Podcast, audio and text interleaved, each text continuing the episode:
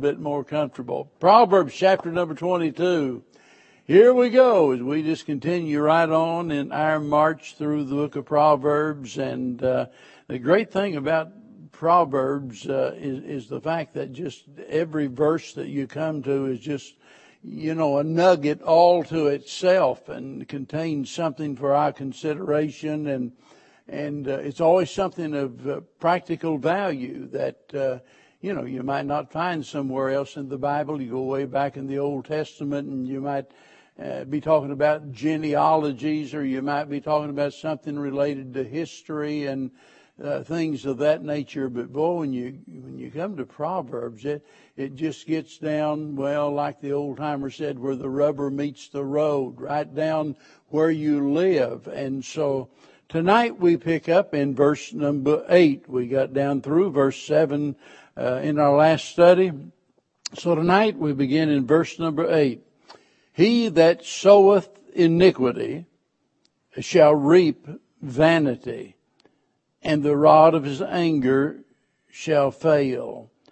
Now here again, as we see so often, we have a reminder of the law of sowing and reaping. The Bible says again and again that whatever we sow, that's what we're going to reap.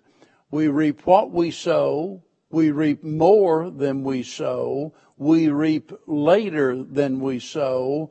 But there's always a harvest. And that's true whether you're talking about planting corn or whatever it is. In other words, our choices have consequences. Our decisions determine our destiny.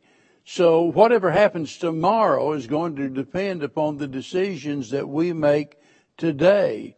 And the point of this is that, notice, he says, he that soweth iniquity shall reap vanity. That word vanity, it's a word you might use to speak about a vapor or a soap bubble. Nothing is the meaning there. They sow iniquity and they reap nothing. Now, whenever I say they reap nothing, I'm talking about they reap nothing of profit. They gain nothing by it. They certainly do reap something, but it is of a different nature. And the last part of this proverb here is referring to the person's effort to harm other people, and the rod of his anger shall fail. In other words, the evil that he intends to bring upon someone else results in his own loss rather than his good. I recently read a story that I thought was a great illustration of what this is talking about.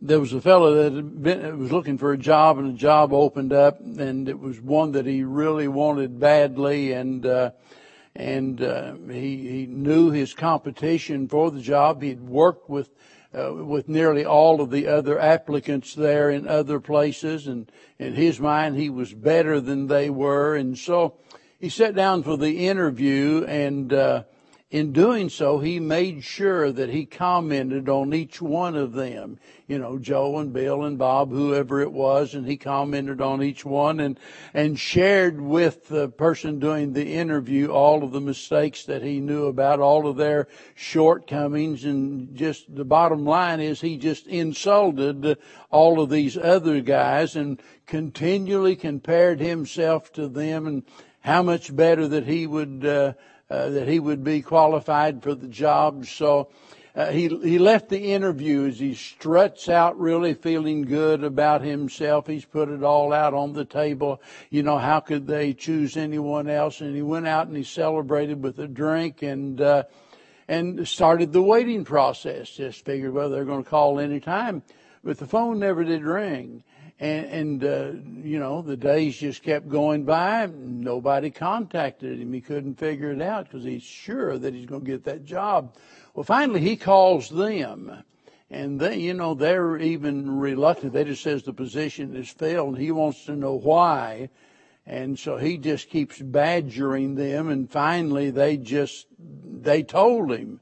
And they said, we don't need someone working for us who is so quick to stab others in the back and to insult them and discredit them and slander them. You're just not right for the position that we're looking for. So here is a guy that, you know, he thought by putting others down, he could lift himself up. And the result was that he lost the job that no doubt he was qualified for. And we need to remember that whenever we do wrong to others, we ultimately do wrong to ourselves. In other words, if we seek to hurt them, we end up hurting ourselves. There's one of the Proverbs, I can't remember exactly where it's at, but it talks about the danger of rolling a stone upon someone else, and the picture is somebody that's waiting in ambush, and they've got this boulder there, and they're just waiting till their enemy, whoever it is, comes by, and they're going to push this boulder off and roll the stone on the person and destroy the person. And the warning of the proverb is, he that would roll a stone upon another, it shall roll back on him and destroy him. And that is certainly so true. And that is the very point that's being made here. Somebody says, well, boy, they did me wrong and I'm going to get even. Oh, no, you won't get even. You never will get even, believe me. It's going to cost you more than you want to pay. When you mistreat other people, sooner or later, you're going to reap what you sow. And it's like the old saying, sin will take you further than you want to go. It'll cost you more than you want to pay, and it'll keep you longer than you want to stay. Sin is a horrible thing, and that's the warning here about iniquity. When we sow iniquity, we're going to end up in the non-profit column of life. And so let us learn from that proverb that it never pays for us to mistreat someone else, even though it might be that they've mistreated us, they've talked bad about us. And we're not going to make things better by making things difficult for them. That doesn't solve the problem. You know, the Bible says that the Lord led us to repentance with what? It says the goodness of God leadeth us to repentance. The word repentance has to do with the change of one's mind that results in a change of our behavior. And so how does God work in our life to change us? Through His goodness. Through His goodness. That's the only way that we are able to make a positive change in the lives of other people, by demonstrating goodness toward them. Now that's interesting because it ties into the next verse. Notice what he says in verse number 9. He that hath a bountiful eye shall be blessed, for he giveth of his bread to the poor. Here is a picture of the blessings of benevolence. There's an old German proverb that says, charity gives itself rich, covetousness hoards itself poor. Boy, that is exactly right. And so in the light of this proverb here and many other promises found in the Bible, you know, it's like I say over and over again, we're always best to ourselves when we're good to others. We're always best to ourselves when we're good to others. Now, by the way, that's what unconditional love is all about. That's the way that God loves us. God doesn't require us to do something in order to love us. Now, look, that doesn't mean that if we have sin in our life, it doesn't mean God's pleased with what we do, but it means that God loves us in spite of what we do. It doesn't mean that God won't deal at times harshly with us because of what we do. But when He does, it'll be an expression of His love with the hope that is going to result in a change in our life. So whenever we deprive someone else of their needs, what do? We end up depriving ourselves. And here we see there's a rich reward for those that are generous toward others. I read something several years ago. I don't know who wrote it. But as soon as I read it, I jotted it down in my Bible over in 2 Corinthians chapter number 9, where it's talking about more blessed to give than to receive. But this is what it says. It says, we must learn to give of our luxuries to supply the comforts of others, our comforts to supply their necessities, and even our necessities to supply their extremities. So, you know, the point is that we haven't really given sacrificially until we get to this last part, that is in the giving of our necessities. In other words, we give to meet the needs of the other. We deprive ourselves of our needs so someone else won't be deprived of their needs. The point is, sacrifice costs something. It requires something of us. You know, it's possible for some people to be able to give something and it really doesn't cost them anything. I mean, let's face it, there are a lot of these very wealthy people that give and they actually profit from it because maybe it's a tax write-off. I mean, there's so many loopholes today, and believe me, they know how to play the game, and as a result, you know, you read about some professional ball player, maybe they gave $1 million to this charity or that charity, you know, and think, wow, that is so wonderful. Well, they didn't give up a thing in order to do that. They actually gained as a result of it. So when we talk about making sacrifices for God, understand that when we make a sacrifice, it means that we are giving up something ourselves. It costs us. Most of the giving is out of abundance rather than you know, out of the things that we actually need. And by that I mean we give, but it's out of our abundance and we have plenty left. You know, there are several examples in the Bible of those that gave all. Take the poor widow, and she gave all she had. That was it. I think about, you know, whenever the woman anointed our Lord and poured out the precious ointment. And here you've got the disciples griping about it. They said, why was this waste made? So we could have used that, and we could have sold it and given that to the poor. And she poured it all out. She didn't hold anything back. And you know, we need to just stop and ask ourselves, how much are we willing to deprive ourselves for the sake of being a blessing and a help to other people? And I'm afraid that a lot of times what we do is to think in terms of how little we can give and get by with rather than how much can I give. You know, we go into a restaurant, we eat a meal, we look at the bill, and that's $28.95, you know, so we start calculating now, okay, 20%, well, 10% is going to be $2.80, that's $5.60.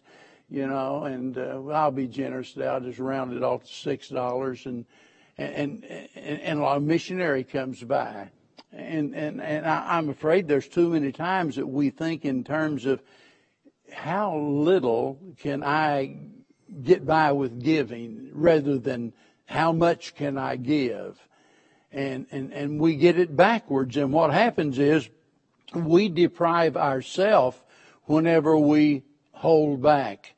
And boy, whenever you think about the Lord and the giving of Himself for us, think about that. He didn't hold anything back, did He?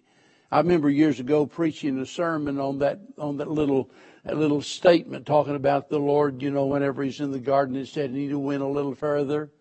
He went a little further into the garden. Well, I took that phrase and I just applied it to the whole of His life and the sacrifice that He made, and you just look at His life and every step that He took, He went here, but He went a little further than that. It was never doing just enough to get by. It was always going the extra mile. You remember what the Lord said about going the extra mile? Raise your hand. You know, okay. The Lord said, if a man compels thee to go a mile, go with him twain. That is two. Go the extra mile. And in case you're not familiar with what he was talking about, in those days, it was a law that, you know, the Roman soldiers could come by, and they've got their big old backpack on, all of their supplies, and they despised the Jews, and they would come by and say to the Jew, here, you dirty dog, you know, take and carry my backpack for me. And so he'd have to pick it up. Remember, they're under the iron heel of the Roman government. They were given certain liberties, but the Roman government was the controlling factor, and they could put the clamps on any time they wanted to. And so here you got this Jew that he was in the middle of a project or farming or whatever, and he has to stop what he's doing and carry this soldier's backpack. But there was a law that was enacted in order to, you know, somewhat protect the Jews and certainly to appease their wrath. And so they made this law that all he has to do is take 1 mile. And some suggested, some historians and what have you, that some of those Jews, they knowing that law, they actually went out and measured off a mile, 5,280 feet. So you can just see them, boy, they're stepping it off, and they get down there to the mile marker, and they drive a peg in the ground. That's the mile marker from their house. So here they are, they're out there working. A Roman soldier comes by, here, you dirty dog, carry my pack for me. Jew picks it up. He starts down the road. He gets to that mile marker. That's the limit of his responsibility according to the law, and he takes it off and sets it down and says, there you go, sir, that's all I've got to do. And the Lord said, when someone compels you to go 1 mile, he said, go two. Go the extra mile. How seldom do we do that in our lives? It's usually the things that we do are usually done just to get by as easy, as cheap as we possibly can, so we don't have to inconvenience ourselves, and we can get on with what we want to do, you see. We can get back to living for self. And so the principle here, and as I started out saying, this is the blessing of benevolence. He that hath a bountiful eye shall be blessed. You want to be blessed of the Lord? Well, then we need to look upon the needs of others as being our needs and respond to those needs as generously as we possibly can. Now, verse number 10. And there's somewhat a change here in the thought of this verse. Cast out the scorner, and contention shall go out. Yea, strife and reproach shall cease.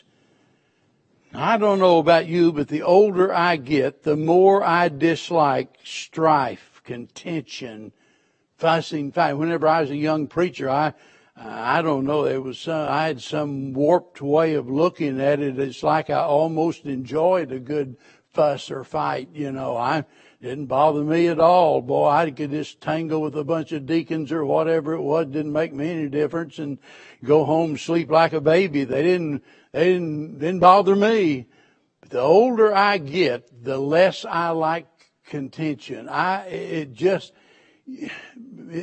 most of the time it's so needless. The strife and the fussing and the fighting. And notice here he's talking about the scorner and contention.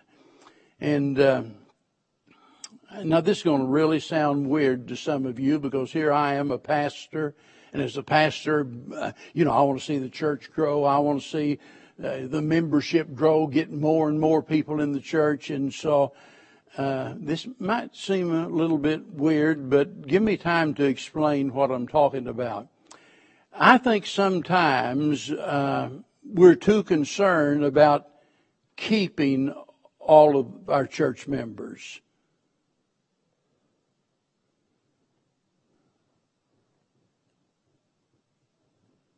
You know, we don't lose any church members. Well, maybe we do, maybe we don't.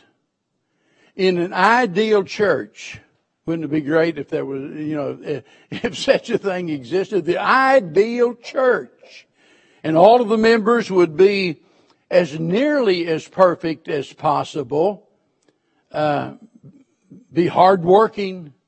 I mean, all of the members would be actively involved. Everybody would be doing something. They'd be generous. You wouldn't have to beg them to give or anything. They would just love to give and to help any way they can. They'd be kind. Wouldn't be no fussing and fighting. Everybody would be kind. They'd be cheerful. I'm amazed how we Baptists just don't put any real emphasis at all on the importance of joy.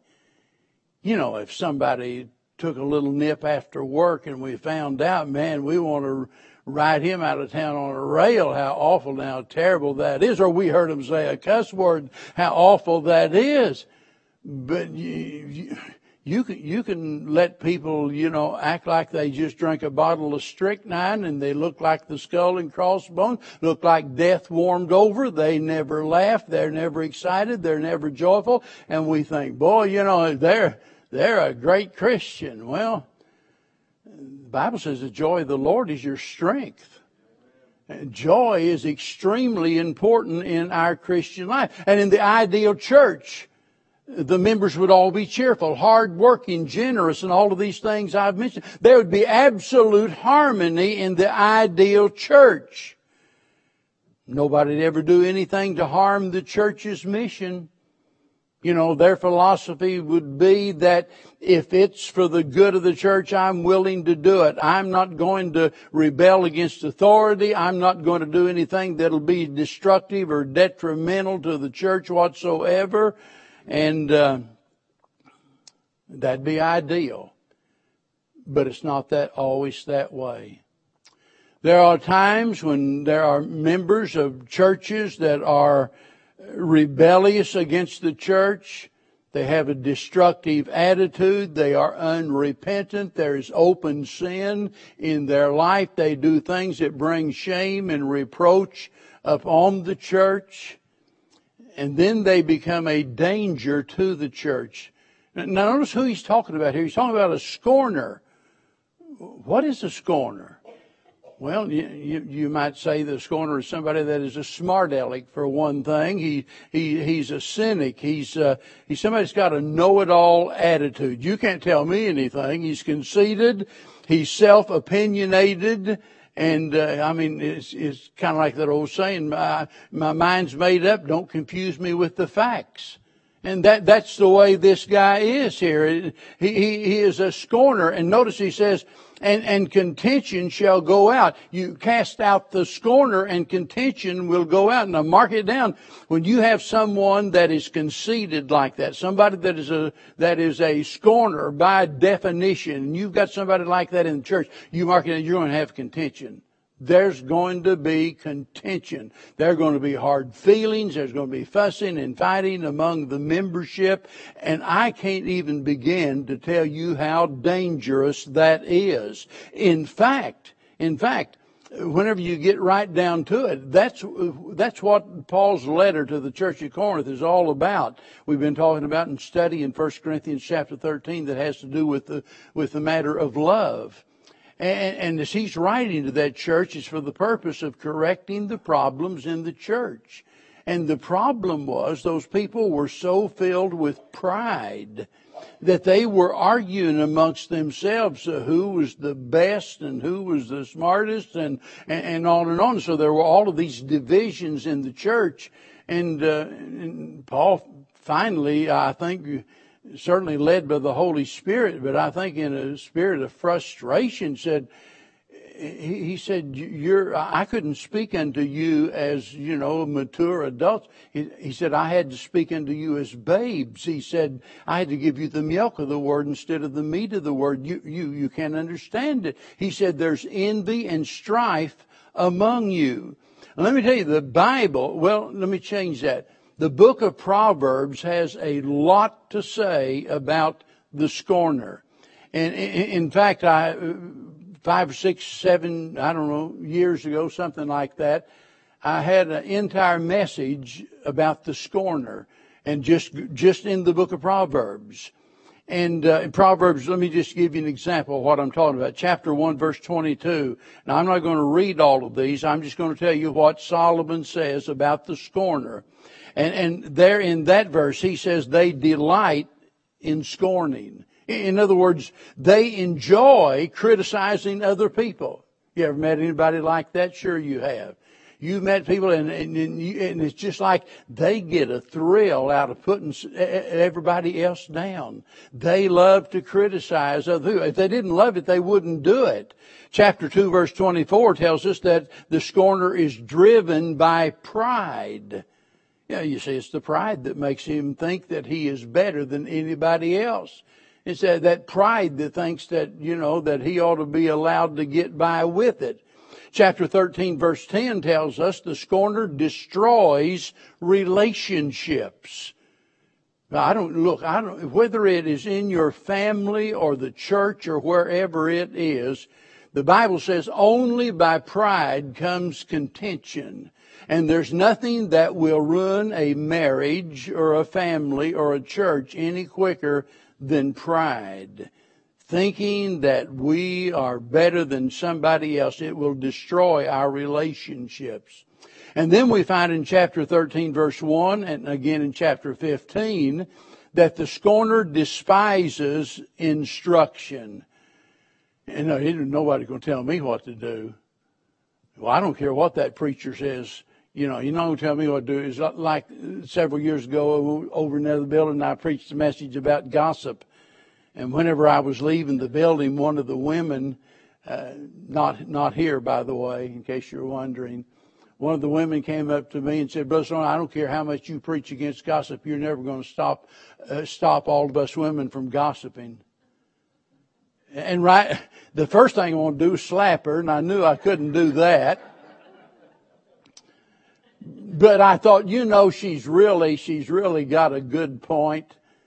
Because when their heart is lifted up with pride, you can't tell them anything. And that's what he says about the scorner. They despise instructions. They're not going to listen to what you have to say. Now, let's go back to what he tells us here. Notice what he says. Cast out the scorner. Notice it does not say, be hopeful that he leaves. Right? Cast out the scorner, and contention shall go out. Let me tell you, the church is so very important. It's more important than I am. It's more important than any of us.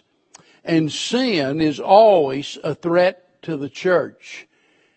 Whatever we do, you know, that's why the Bible speaks about the church as being a body. 1 Corinthians chapter 12 likens the church to a body, and a body's made up of different members. And as you know, if I was out doing some carpentry work or something and I hit my thumb with a hammer, it's not just my thumb hurts, I hurt all over. It affects my whole body, you see. Whatever one member does, it affects all of the members, and the same thing's true in a church. What you do or what I do as a member of this church has an effect for good or bad on the entire church. When Paul was writing to the church at Corinth, there was a situation, and I'll be brief with this, but there was a man, one of the members, living in immorality in the church, and Paul tells them in no uncertain terms, this guy's got to go. Now, when we describe this, we sometimes we use the phrase church discipline, or maybe we use the word excommunicate. That is, we cut someone off. Generally, when people hear that, first thing they think, that means you kick them out. Well, not exactly. What it means is that the church has the responsibility to discipline those members that are a threat to it. It's not an act of punishment like some people have said. It's not like, oh, you did something wrong. You're a member of the church. We're going to get even you. We're going to punish you. We're going to kick you out. We don't want you around. The whole idea is to correct them in order to restore them. That's the point of church discipline. It's like whenever you spank your kids, whenever you spank your children, it's not that you're wanting to hurt them. Well, you did wrong. I'm going to hurt you bad. No. The idea is that you need to be taught a lesson for your own good. You need to be taught a lesson that you might correct your behavior. And there comes a time when it is absolutely necessary for churches, if they're going to survive, there comes a time whenever the church has to take action against the scorner, because here's somebody that is dead set on sin. They don't care who gets hurt. They're not going to listen to instruction. They're not going to pay any attention to anything the pastor or the Sunday school teacher says. You can't correct them. You can't change them. And for the sake of the church, they have to be put out, as it were. That is, they lose their privileges of membership. And hopefully that will awaken them to the seriousness of their sin and cause them to repent and to get back in fellowship with the Lord. So let me sum this up. The Bible says in 1 Corinthians, it says, evil communication, and it's using the word communication not in the sense that we do of talk, but it has to do with the company that we keep. Evil communication corrupts good manners. In other words, who you hang out with, the friends that you keep, will have an effect on you. Used to be an old circuit riding preacher many years ago with the name of Sam Jones, an old Sam said, if you lay down with the dogs, you'll get up with the fleas. That's right. I'm telling you, the company you keep is going to have an effect on the life that you live. And there comes a time, for your own sake, that you've got to separate yourself from the ways of the world and live your life in fellowship with God's people. Amen? Because, listen, I'm telling you, they're the greatest people on the face of the earth. They're not perfect. They're not perfect, but they want to be. They want to be. Well, we're going to cut it off right there. And Lord willing, next week we'll pick up in the next verse. And I just hope something tonight has been of a help to you or reminded you of something that's important in your life. Any comment before we go?